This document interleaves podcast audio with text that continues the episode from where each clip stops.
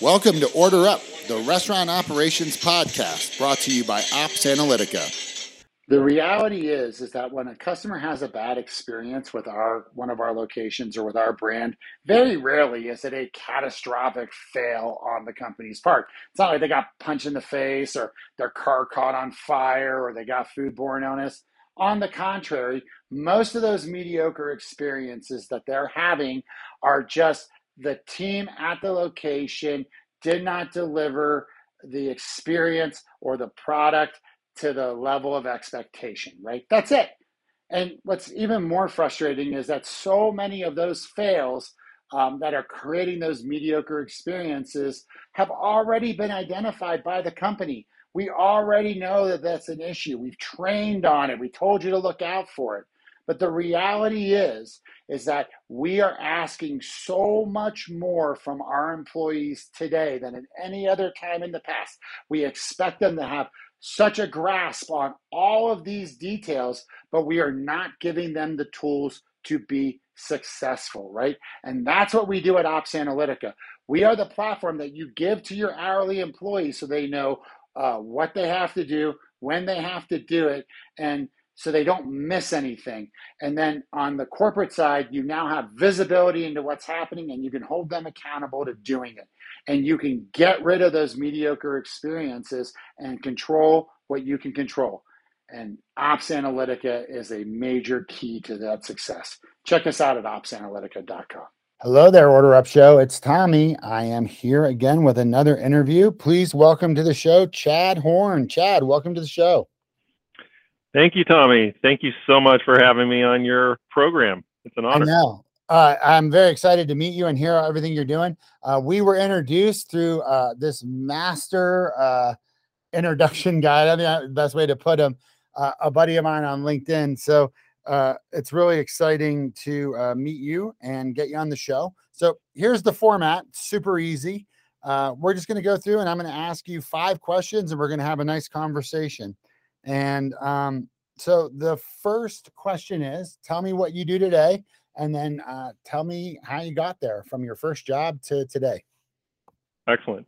Well, I'll just say briefly what I do today is I'm helping restaurants navigate successfully the world of blockchain. How we got here is a story, right? So I got into the restaurant tech industry by accident. I had studied computers in school, and after my first summer programming job, I realized staring at a screen for 8 or more hours a day wasn't for me. Went back to school to learn about people, right? Kind of go the polar opposite. I'm going to work with people, and ended up kind of going the path of sales and support, but for a tech company. So I ended up starting to work with computers more and more anyway.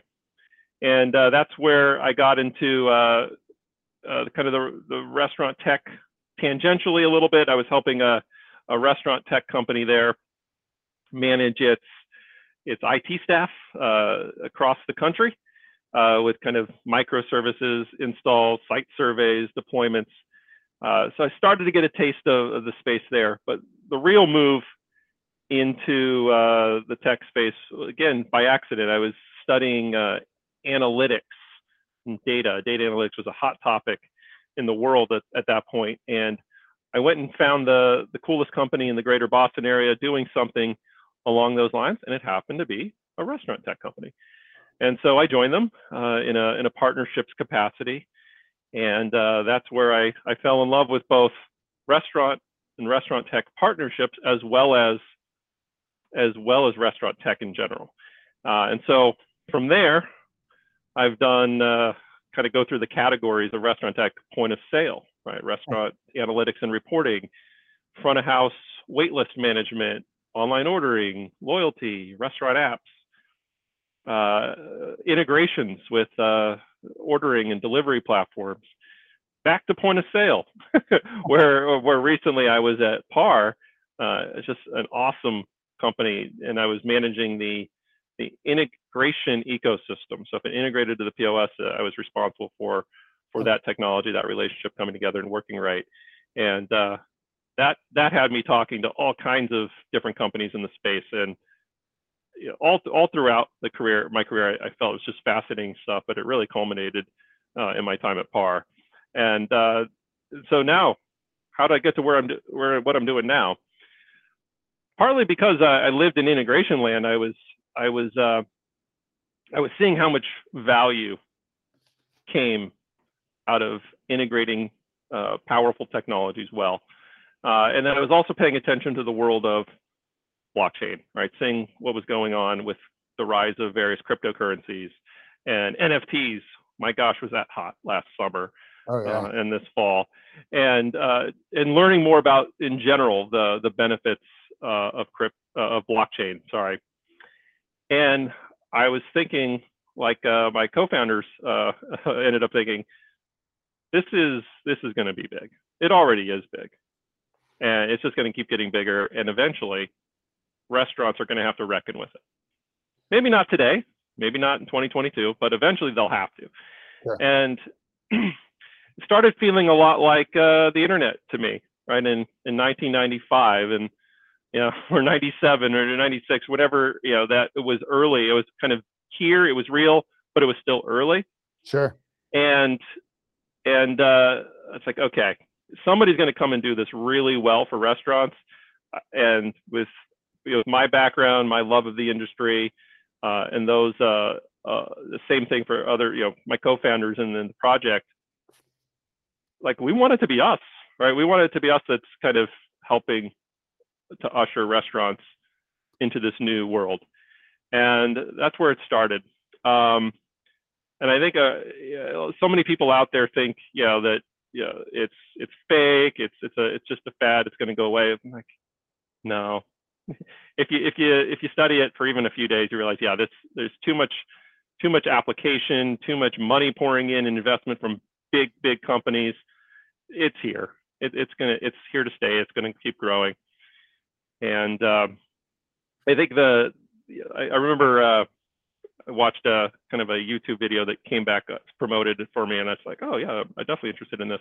And it was Bill Gates on David Letterman in 1995, and David Letterman was asking, yeah, so this whole internet thing, is this a thing? Is this real?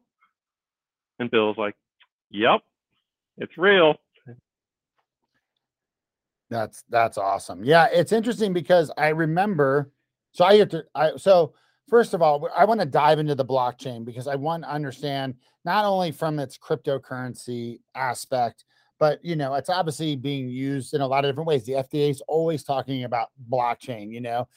Frank Yannis is always going on about how we're using the blockchain for food safety and all these different things. But it's interesting because Quiznos, who I used to work for back in the day, like, you know, 14 years ago at this point, which is crazy how old we all get so quickly.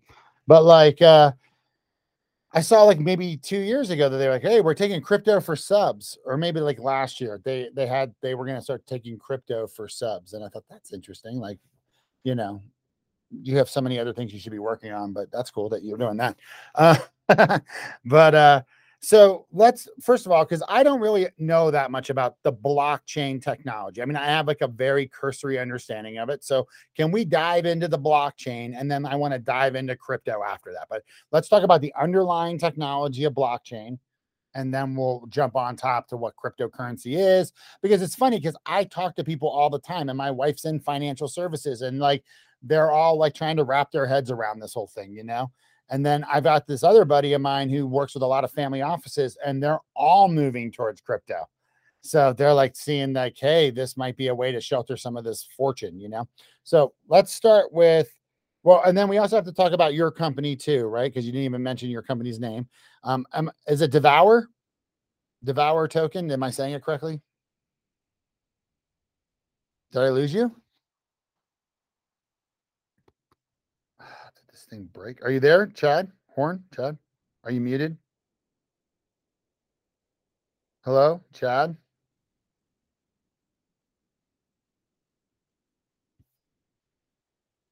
Chad, did I lose you? How about now, Tommy? Oh, okay. Sorry. I think I lost you for a second. Yeah, that was technical failure on the part of my headset. I apologize. Oh, no problems. Okay, so Mike, so I was talking, so I can cut back in, no problem.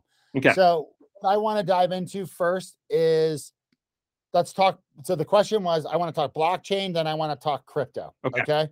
So Chad, explain to me and the listeners, what is blockchain? Just the technology itself. And then I want to learn more about crypto on top of that. Yeah. And I think there's a lot of value in me trying to keep this simple, which I don't always succeed at, but here we go, right? Blockchain is a system in which there's a record of transactions made in, you know, Bitcoin, if we're talking cryptocurrency, but just it's a series of transactions that's just maintained across several computers that are linked in a peer-to-peer network. And it's just decentralized from any one organization for the security, right? Nobody coming in control and messing with things. It's immutable, right? So that everyone can go and look at the history of all these transactions and know that it is valid. So it's just that system of record keeping that, you know, but because it shows you a true history of what's occurred. Sure. And because it's dispersed, right? Mm-hmm. No one person controls all of the computers that are keeping these records. So even if I controlled 3 of 10, I could monkey with my 3, but the other 7 that are all linked together through, like, you know, whatever secure connection they have would be like, no, you're monkeying with this. These other 7 say you're wrong. So stop, right? Like we have a system of honesty because not everybody owns all of the computers. Like they're not owned by the US government, they're owned by people or organizations that have a vested interest in keeping these records honest because they're the value of, in the case of cryptocurrency, I would assume, the value of their currency is tied to these records being honest. So everybody's got a vested interest in making sure that this thing's all honestly happening, right? Would that be fair? Well said, Tommy. Yeah, okay, and because of that, it's like, you know, you don't need to trust who you're working with because the trust is built into the system. Yeah, so it's engineered from day one into we all have a vested interest in keeping this stuff straight. We could lose millions of dollars if we don't. So we are going to fight each other to keep this straight because if somebody's trying to monkey with stuff, it's going to end up screwing all the rest of us. So we will all we're forced to be honest partners. Maybe not because we want to, but because we have to, right? Like, yeah. And I know the FDA is always talking about using blockchain to help with food safety analysis and stuff. Do you know anything about how they would be using it to do that? Well, I don't know the specifics. That isn't where we're focusing yet. Sure. However, you know, if you think about it just as a record of supply chain, right, transactions, like, you know, from if you have it built into the process to like tag where food is coming from and where it's going at each step in the journey, then that could be, that record again could be held in the blockchain so that people who care and organizations who care can see where all the food is coming from. And I guess the idea would be like, you know, I'm a bad guy and I've got all this like spoiled chicken, right? Like I'm trying to like screw the system and sell all this chicken because, you know, I paid millions of dollars for it. But then, you know, the blockchain in theory is providing that data integrity, if you will, right? So then I'm trying to fudge it on my end and like this, the way the system works is going, nope, there's no way that chicken's still good. It's been sitting like on a dock for 6 weeks, you know? So this guy's trying to screw the system and therefore they could at least identify it because it's an accurate, once again, I guess the best way to put this is blockchain is integrity and record keeping is really what I guess you could think about it as, right? Like that would be the easiest way to put it. It's being able to audit and show integrity and record keeping, which is interesting because that's kind of what we do today with our little platform, you know what I mean? But we don't go through the blockchain, you know, but we do have rules, for instance, like you can't edit checklists once they've been submitted. Like we won't let you change them. Like you can delete them, that's up to you, but you can't go in and change your answers, which actually causes a lot of people like issues, just ironically. Which you're like, why is that such a big problem? And they're like, and then they tell you, well, I need to pencil whip this. Or sometimes these guys aren't calibrated correctly and they need to go, they mess up. And you're like, well, how about they just redo it? Or, you know, you find some other process to manage around it, which we're kind of going through right now, as a matter of fact. Somebody. Okay, cool. So now let's talk about cryptocurrency, right? Explain to us at that 30,000 foot level, the cryptocurrency game. Well, 30,000, I would just say cryptocurrency is, it's applying the principles of blockchain to currency, to create a coin or a token as a medium of exchange. Because the blockchain can hold any kind of data, cryptocurrency applied to money, right? Okay. So then, okay. So, and so I can exchange like a barter almost, right? Like, so we have this concept of money, right? But like, we all know that the US government's kind of wonky and like, you know, we borrow more money than we make. And sometimes I move my wrist and my stupid Siri on my watch kicks on. So, you know, you can make a case that the US dollar is either strong or that, you know, we are just teetering on the edge of oblivion with all the debt we have in this country. But I don't really want to get into that at all. But like, so cryptocurrency is a currency that's being managed through the blockchain. And then I can trade American dollars to purchase, or I can purchase cryptocurrency, tokens, coins, whatever. Mm-hmm. Using American dollars, using pounds, using, euros, or can I use other things to purchase cryptocurrency as well? Or does it have to be dollars? No, I mean, any currency. I mean, you can purchase cryptocurrency with other cryptocurrencies. You can purchase it with, what I call fiat dollars in any country around the world at this point. Sure. You can exchange their currency for crypto. Got it. Now those, okay. So we're going to keep out NFTs for a few minutes. Mm. So, okay, so cryptocurrency is just a different form of currency. Right. And so real quick, what does it mean when somebody says I'm mining for cryptocurrency? Oh gosh. They basically have their computer, expensive rig, set up to do a lot of calculations, because to actually enter a transaction on the blockchain or for crypto, it's computing intensive. Sure. So those people are mining. They're actually getting rewarded in some cryptocurrency for putting their computers to use for the good of the network. Okay. So it's just... yeah, it's a word that simply says, hey, I got a computer that's crunching numbers. Got it. And like, oh gosh, did you ever watch Silicon Valley? If you're in tech, it was a number of times that's been recommended to me, but no, I actually haven't yet.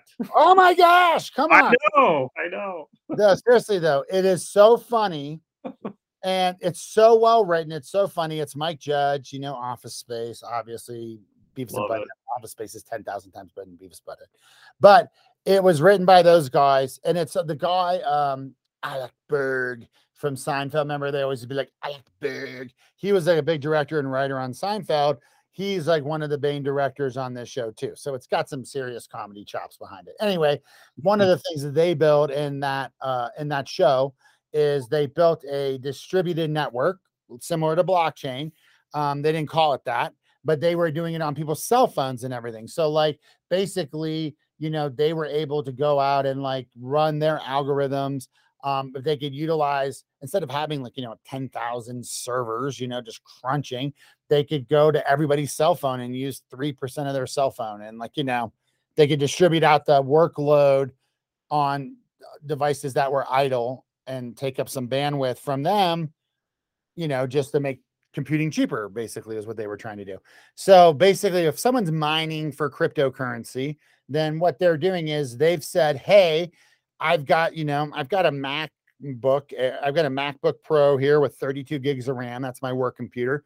You know, come on in. And, I'm just doing browser stuff all day. So, you know, go on and use half my RAM and some of my computing power to, you know, process these transactions, right? Basically, that could be an example of it. Okay. Yeah. Would that be an example? I'm asking, actually. I don't know. I mean, it's more than that. It's not like sharing, you know, other computers' resources. It's saying, you know, think of it like, so think about it this way, right? Let's say you have a blockchain that has been running a while. Think about the amount of transactions that it has to store. So after a while, to kind of take all that data and to calculate the in a secure way, a new transaction on there.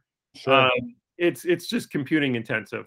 So as time goes on, it just takes more and more computing to handle each transaction. Not with every protocol. I'm not going to say that's true of all, but kind of what Bitcoin is, right? That's kind of how it works. But it's computers crunching numbers. Got it. Okay. So that's mining for Bitcoin. Okay. So now let's go to what your company does for restaurants, right? Tell me what your company does for restaurants. Yeah, so Devour, right?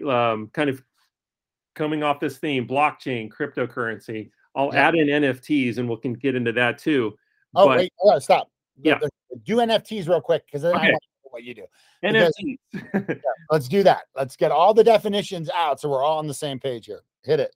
NFTs, right? A blockchain token, but instead of like a cryptocurrency where we'll use Bitcoin as an example. One Bitcoin is no different than another Bitcoin. In NFT land, one NFT is different than another, right? So everyone's probably heard of the, you know, NFTs as pictures of some form. Well, those clearly one photo isn't different, or one drawing isn't the same as the other. So it's the same chain, right? It's the same collection, except each one is different and therefore could have different values and usefulness, et cetera. So it's very similar to cryptocurrency, except each one of them is different than each other.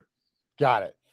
Almost like a series. So with the images, the way I understand it is like they've got that monkey, right? And the monkey's got glasses, but then I buy this version of the monkey and his glasses are Ray-Bans versus aviators. And so that, and I own that. It's copyrighted, like I own it, and also I can copy. It's almost like copyrightable, right, or trademarkable. So you can't go use my thing. I can go sue you for it, but I paid $250,000 for it, and then if I can sell it for $250,000, that's great. I can get that money back, or I might be able to sell it for $500,000, or you know, maybe because I owned it and I'm Tommy and people really like me, it's worth more now, or whatever. But it's an image. But it's worth it's like a painting almost, but it's the value of the painting, right? Like I could buy the Mona Lisa too, and then I could hold it, it's unique, and then I could sell it again for something else, right?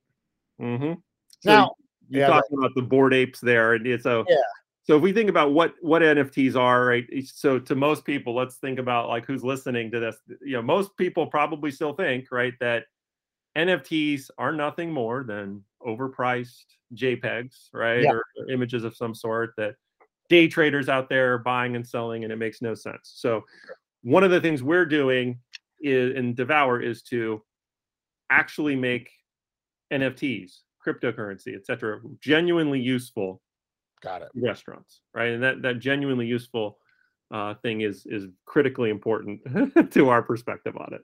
Sure. Okay. So now we know that blockchain is really just a system of storing transactional data that has built-in integrity because it's dispersed. We know that cryptocurrency is just like any other currency. It holds value. And I think one of the things that makes people weirded out by cryptocurrency a little bit is that value seems to go from nothing to 100,000. Like a token could be worth 100,000 one day, and it could be worth a penny the next day. But cryptocurrency, which is a currency that we purchase with what we would call like government issued currency, if you will, and then we can own it and we can use it to buy stuff and trade things and, you know, whatever. We can like use it to make purchases, right? Or we can save it for an investment, whatever we want. And then we have NFTs, which are like cryptocurrency, but they are unique. Whereas one Bitcoin is equal to another Bitcoin, NFTs are unique, and there's not like, it's not a one for one type of deal. And okay, so that's kind of the whole ecosystem here. Oh, and then mining cryptocurrency means that I've like turned over my computer to the blockchain, if you will, and they're utilizing my resources on my computer as part of the chain to transact and keep these records. Mm-hmm. Okay, so let's talk Devour. Tell us what Devour does. Yeah, I think Devour, just even hearing you say it back, Tommy, I realized, yeah, I mean, I've been doing this now a little while, and it's like even hearing it back, it seems like there's a complexity to it, right? It's still a foreign concept to so many, and so recognizing that and recognizing like how new this is, we could have gone two directions. We could have said, all right, restaurant industry, let's work together, let's catch you up, let's bring you in to the world of blockchain. Sure. But we're not doing it that way. We're saying restaurants, You're doing things your way. It's very different than other industries. It's chaotic running a restaurant. Yeah. You got a million things to worry about, like in so many different areas, like staff alone, all right, operations, what you're helping restaurants with. There's so much going on. Let's take what's useful from this world of blockchain and bring it into restaurant land and make it work on restaurant terms. And the reason we're doing that is because, you know, that's what we know, why we know restaurants, we know restaurant tech, and we care enough about this industry to not force restaurants into blockchain world too soon, because it would be really challenging for almost any restaurant now to like try to grapple with all these new technologies, come up with some idea for a project and to execute it in a way that generated some sort of positive ROI. Well, and let's be honest too, restaurants are like, they don't have time for this. So, like they don't have time for change in any way, shape, or form. So if you required them to change to you, you would get zero traction. Zero traction. And yet, this is the cool thing that I think, you know, people don't want to get left behind, right? Because the pandemic happened, and then all of a sudden everybody who wasn't already doing everything they could with online ordering and delivery needed to figure that out overnight. Some were able to, and some were not. And so nobody wants to get left behind. And we're not at that point right now where somebody might, but right now we're at a point where well executed for the right restaurants, right, in the right way, the opportunity is huge. And I love that the Flyfish Restaurant Club, Gary Vaynerchuk partnered with a restaurant group in New York, and my gosh, I mean, they generated their collection of membership NFTs is worth over $16 million. So they made it very clear to everybody that there are ways that restaurants can gain a lot of usefulness out of NFTs because their guests find them useful. You know, the Flyfish Restaurant Club, which doesn't even open until next year, their guests say their NFTs are worth collectively $16 million. That's a story, and it's a light to the industry. Say, hey, look what's out there. Look what we could potentially aim for and move towards. And so, but not everybody could do what they did. You know, they had a massive influencer to promote their project, right? So, but yet there are things that restaurants can do if, you know, one of the things we're doing, making it accessible to them. So the larger Devour project encapsulates a lot of things, right? We're building a community of restaurant people who love restaurant people, so that we can, you know, one, connect, have fun, but also learn about these things, right? At a non-threatening pace, in a non-threatening way, start learning about the value these technologies have for restaurants. And then we have the NFT collection. We're coming out with a collection that is a tribute to the industry, right? Featuring, you know, the different workers in a restaurant, from dishwashers to line cooks, head chefs to servers. Everybody's in there. Certain celebrity chefs are in there. Notable chefs are in there. And we're doing this to say, hey, everybody, this is what we're about, but also to show people that you can actually do things with NFTs that are really useful in the real world. And then we have our foundation, because built into the token, the Devour token, as well as our NFT collections, we're generating a lot of money for restaurant workers and organizations that do good for restaurant workers. And then there's the tech. So let's zero in on the tech, because that's, I think, where everyone's going to be most interested. This comes down to three things. One is making NFTs easy for restaurant guests. You couldn't, as your average restaurant, you could not be successful asking all of your guests, right, to participate in some program you have if it requires them to figure out creating an account on some crypto exchange, or creating a wallet, opening up a wallet app account, or swapping tokens on the tools that are out there. It's too complex for most people right now. So we're making NFTs easy for restaurant guests so that it's no more complex than your standard create an account, right? Login, password deal, connect via Google, Facebook, your account, et cetera. Something really frictionless so that everyone can easily earn, receive, buy NFTs if they want to, without any of the blockchain complexity. Okay, I'm going to stop you right there for a second. So are you guys envisioning this as a way for restaurants to raise money to expand or to stay in business? Or are you looking at this as a way for me to pay for my steak? Any and all of it, whatever might make sense for a particular restaurant. Okay, so really you're like facilitating Bitcoin or NFT transactions between patrons and restaurants.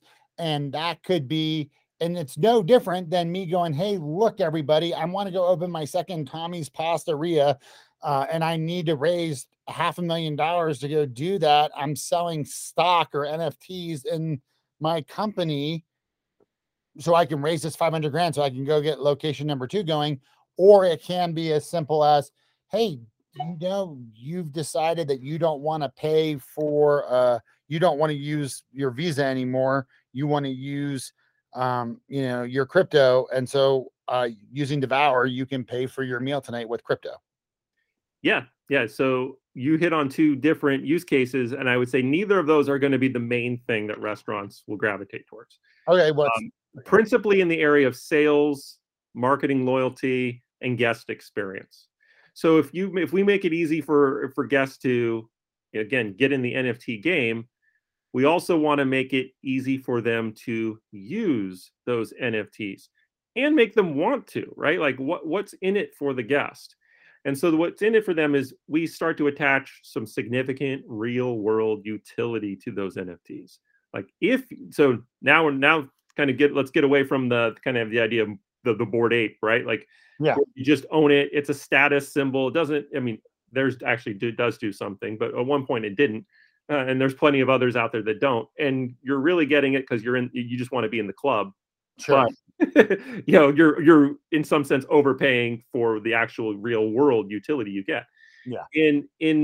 We're attaching real world utility to these NFTs, so that in a restaurant world that could be a loyalty status with loyalty benefits. You're earning rewards, access to events, merchandise, whatever it is, at a exclusive and higher level because of your NFT ownership.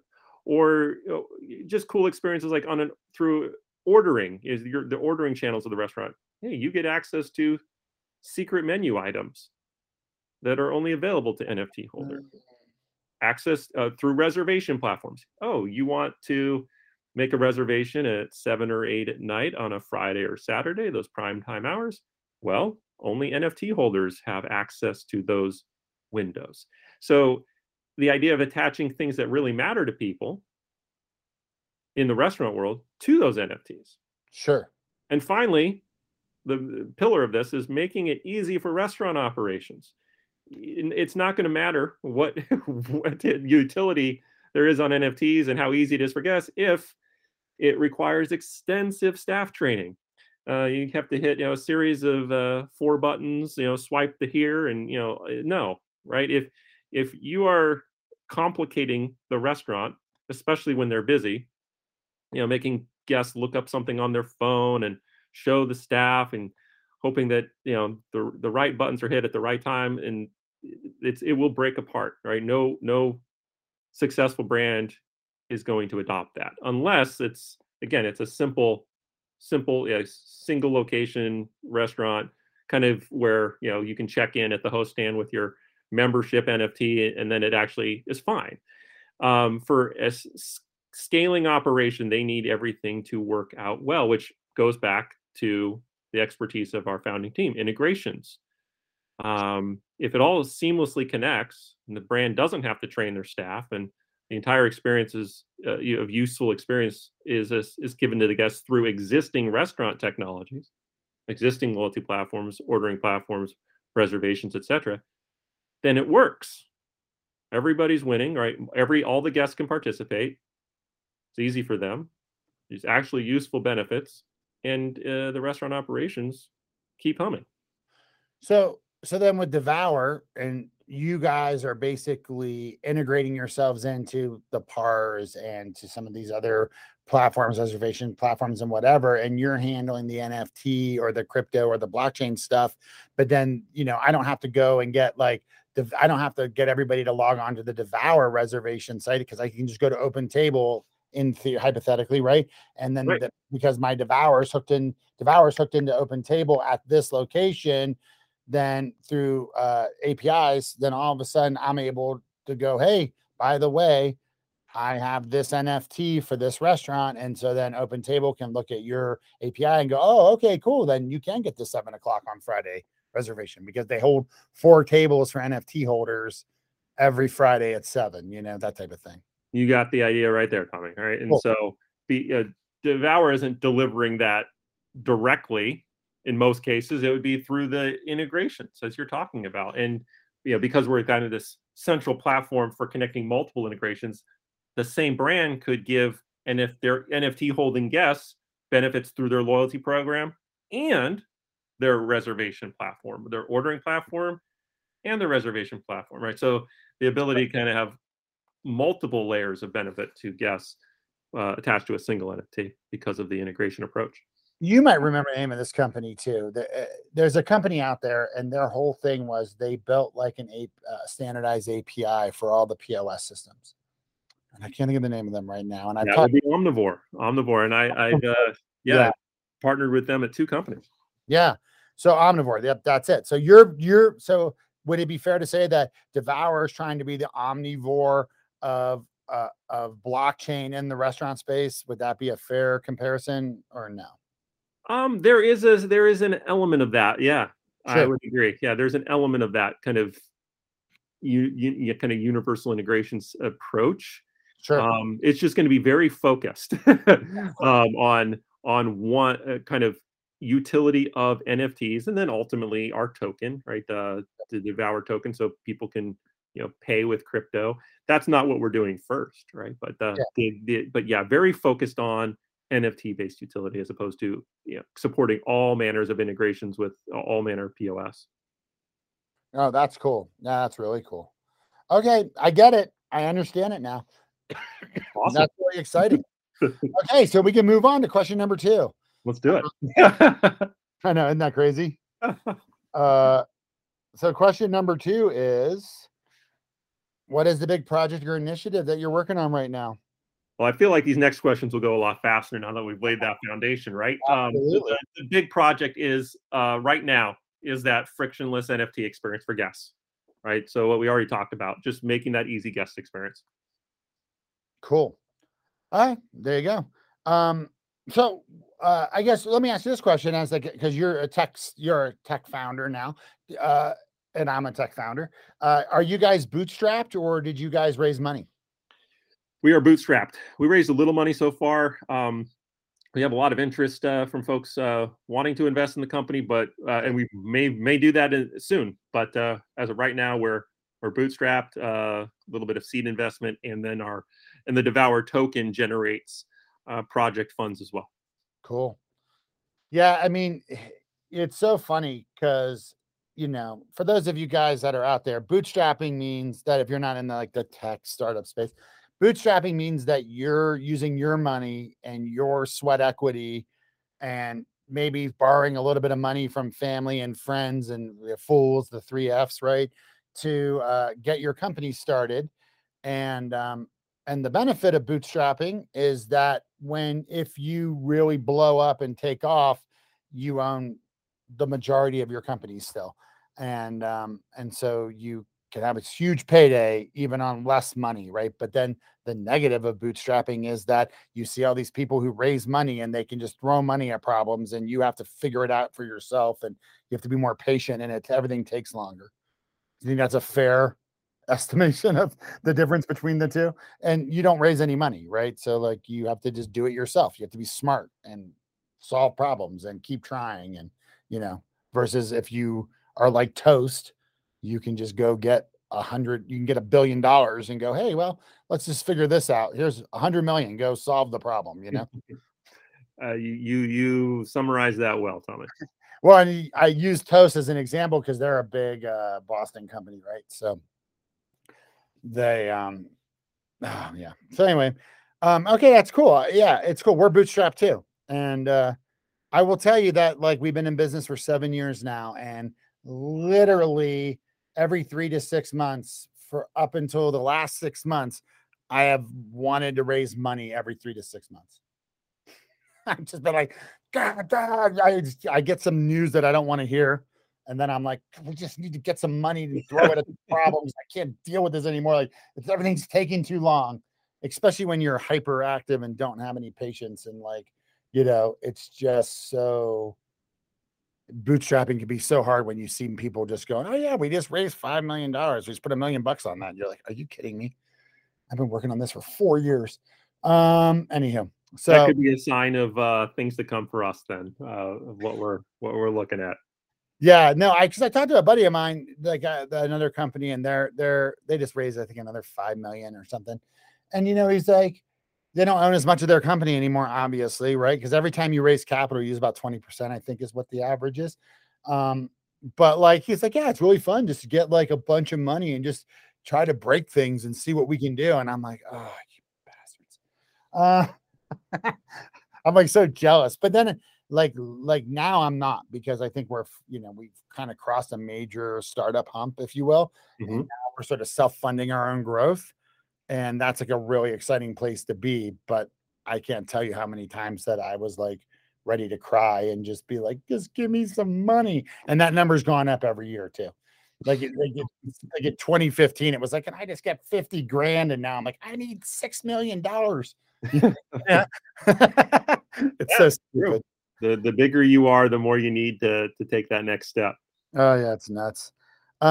Cool. So you guys are out there, you're bootstrapping it out, you're making your platform, and yeah. And, you know, it's always a good sign when investors are calling you, because that means that they've recognized something, right? That they're like, hey, we want to hitch our wagon to this. And, you know, that's always exciting. Mm-hmm. Okay. Number three, what is the one thing in the industry or your business that is keeping you up at night?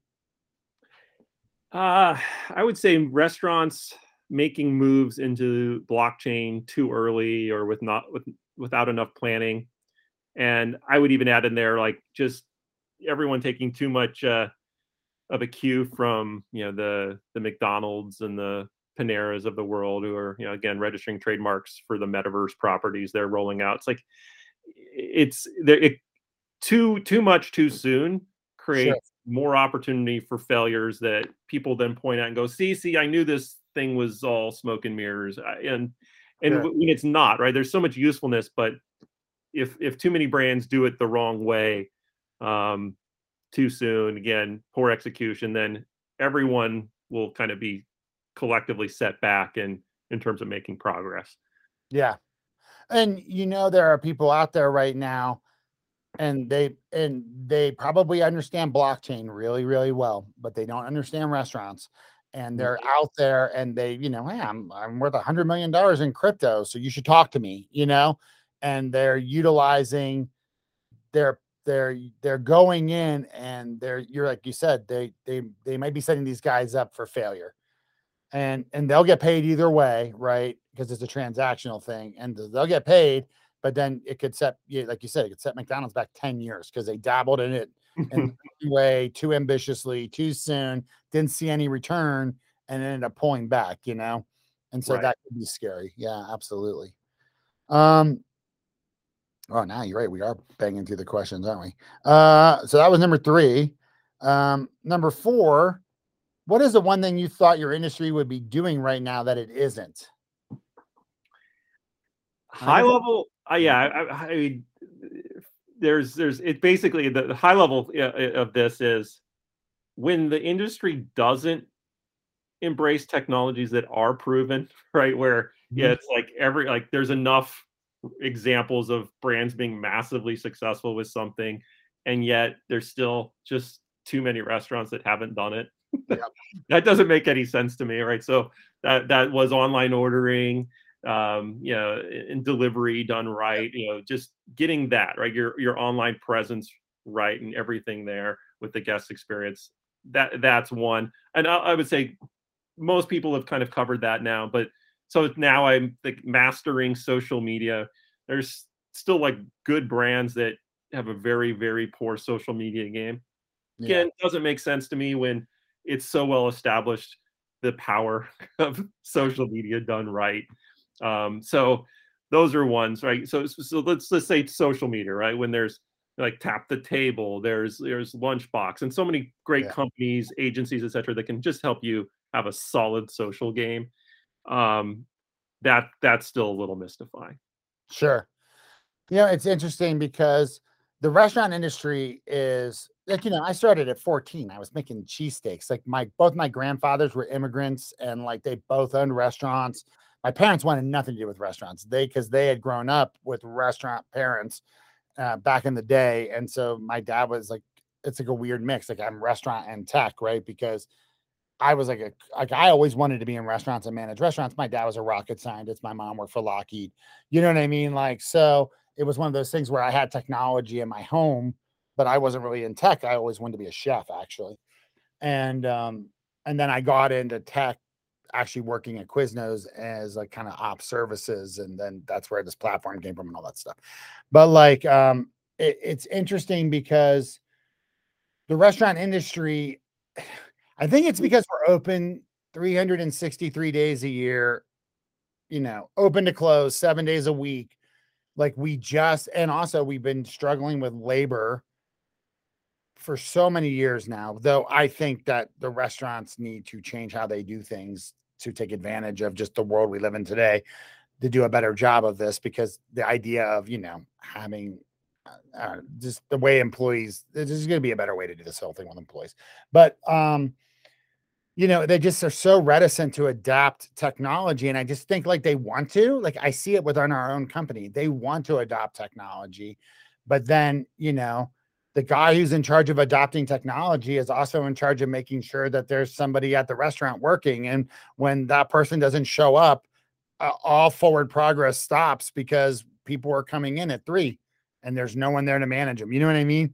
Yeah. But it's just tough for these guys because they never get a break. There's never a weekend where they can go, oh, well, maybe I'll just work a little bit Saturday morning and try to figure this out. You know what I mean? They're always open and they're always busy. And so there's no opportunity for them to ever take a step back from the day to day, you know, and just go, okay, how are we going to solve some of these problems? You know what I mean? The immediate problem is we need 70 managers for 70 stores. And that trumps everything good we should be doing to be better. You know what I mean? Yeah. I mean, yeah. It's a tough industry to sell into. It is. It is. And when you kind of go into it, right, like, you know, why restaurants haven't done it, it makes sense. And that's why restaurants shouldn't, right, do any of this new blockchain stuff, you know, unless they go into it with an understanding of what it is, what it can deliver, and it, frankly, in a way that doesn't overly complicate their world, right? So I completely heard. Yeah, and that's probably the message of this podcast, right? Which is like, because here's the thing too, right? And we see this in our own company and as well. Like we just saw it last year for something, but like there's all these guys out there that are selling you on everything all the time. You know what I mean? And you got to be wary of, I mean, and we have sales guys too, right? Like, so like, don't be wary of our sales guys, but be wary of everybody else's. But like, you know what I mean? Like, they're always trying to sell you and getting you to move on all these things. And if it's not, like, you know, most, and you probably saw this at PAR and all these other like tech companies that you worked at.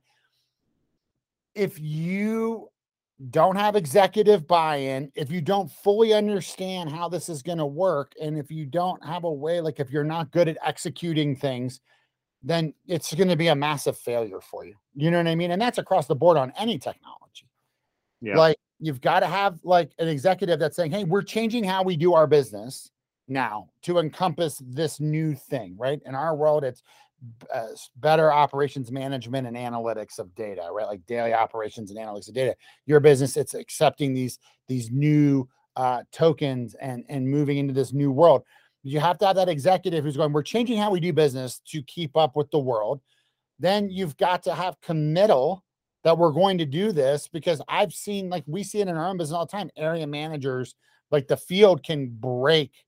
The field can wear down executives, right? And just go, nope, we're not doing it. It's too hard. It's complicated, whatever. And then, you know, and then you've got to be good at implementing change. Like, that's a muscle that like restaurants have this weird dynamic where I think they're probably the best business process management people in the world, because they've broken the Taco Bell down into, you know, these 100 checklist steps that if you follow, you can make $1.2 million a year selling tacos. You know what I mean? And I say that we're the best business process people in the world because we do a better job of breaking down complex processes into small steps and then getting an unskilled worker to do them for the most part. Like, I'm talking QSR at this point, or like fast food. But you know, a lot of people go, well, a lot of people can do that, but they don't have the one attribute that restaurants have to deal with that they don't, which is perishability. Anybody can do that with widgets that don't spoil, but try doing it with widgets that spoil, you know, try doing it with widgets that, if not cooked properly, can kill people. You know what I mean? Like, so restaurants do it better. And they've traditionally done a really good job of training and getting that message out on how to like make these repeatable processes. So I would argue we are the best in the world at business process, but at the same time, like, it's still really hard to implement new technology. Like, it's just, it takes a lot of effort, you know, and it takes a good organization to be able to pull it off, I guess. Yeah. So important what you're talking about. So yeah, it's nuts. But, okay. So first of all, we're coming up to our last question, Chad.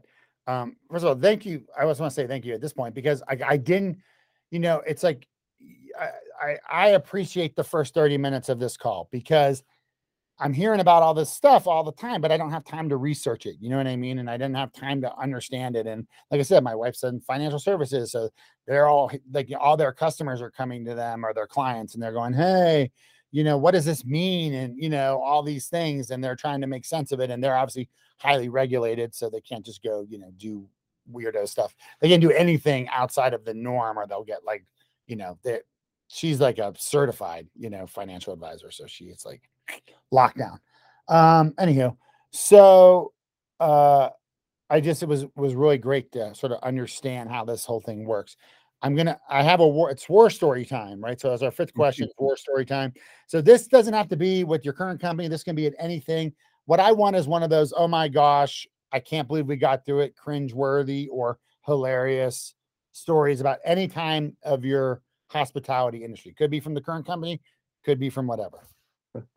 Well, first let me say thank you for having me on your program. It's been fun talking with you about these topics, and you opened the door to kind of going the funny route. I'm going to go that way, because even before I was in this industry, or you know, where I was kind of working that job where I was kind of helping on the IT side, I had the opportunity of going to, it was in Phoenix, and you know, our top sales guy who's bringing me along to kind of answer the technical questions, and you know, his cousin was married to one of the guys who started the Food Network, and hanging out with him, and we ended up finding ourselves at a French restaurant downtown Phoenix, I think called Michel's restaurant, a great French chef run. And to put this kindly, like everyone I was having a lunch with was advanced in years, but man, the chef was really Jack Clifford was the guy's name who started the Food Network, and the chef loved him. They had a great relationship, and so by the end of the meal, we were going to get taken care of. So there might have been 4 or 5 desserts on the menu, but the chef and all the staff started bringing out so many different desserts, eclairs and mousses and custards and tarts, and it's like an insane amount of amazing desserts, those top French desserts, and they're filling up the table. Again, given the company I was with, for diabetes or whatever health issues, these weren't going to get touched. Here I was in my mid-20s. I was really the only guy that was going to put any effort into these amazing desserts on the table. And I ate all of them. Like, I didn't leave anything. And I thought I was going to get sick or anything. I felt amazing the rest of the day, the next day. I guess just being younger, I was able to handle that at the time. But that made an impression. Like, this was like insane hospitality. And just the most amazing things I'd ever eaten. Guesstimate how many calories you consumed in desserts. 3,000? I have no idea. I didn't count. Thankfully, I survived it. That's awesome. But so even before I was really steep in the hospitality industry, that certainly made an impression. It's probably partly responsible for the path I've gone down. And if there's ever some fun, exclusive, and dessert experience that's tied to an NFT, it's because of that. That's awesome. That's really great. 3,000. Yeah, I know, because I have like type 2 diabetes now, so it's like I have to watch all this stuff, and it's like so annoying. Well, that's really funny. Well, Chad, wish you guys luck over at Devour. Check it out if you're one of the listeners here on the show and you guys are looking to sort of jump into the crypto NFT world. Check them out. Obviously, I'll put a link to your guys' website in the show notes. Mm-hmm. And we really appreciate you being on the show. Thank you. Yeah, and I would just tell your listeners as well, even if you don't think as a brand you're wanting to do anything yet, there's a community here. So we'll have a place where you can just have fun conversation with other people in the industry. Right. This is going to be a hangout zone. Again, there'll be that tech flavor to it, but it's going to be a fun hangout zone with a lot of cool education and entertainment offered. Oh, and I want to thank Steven Rono. I sort of tagged him earlier in the call. I should have done it sooner, but Steven's who introduced us, and he is a master networker and has really hooked up in the restaurant space. So I want to thank Steven for introducing the two of us together. Thank you, Steven. And thank you guys for listening to the Order Up Show. We really appreciate you guys listening. Thank you.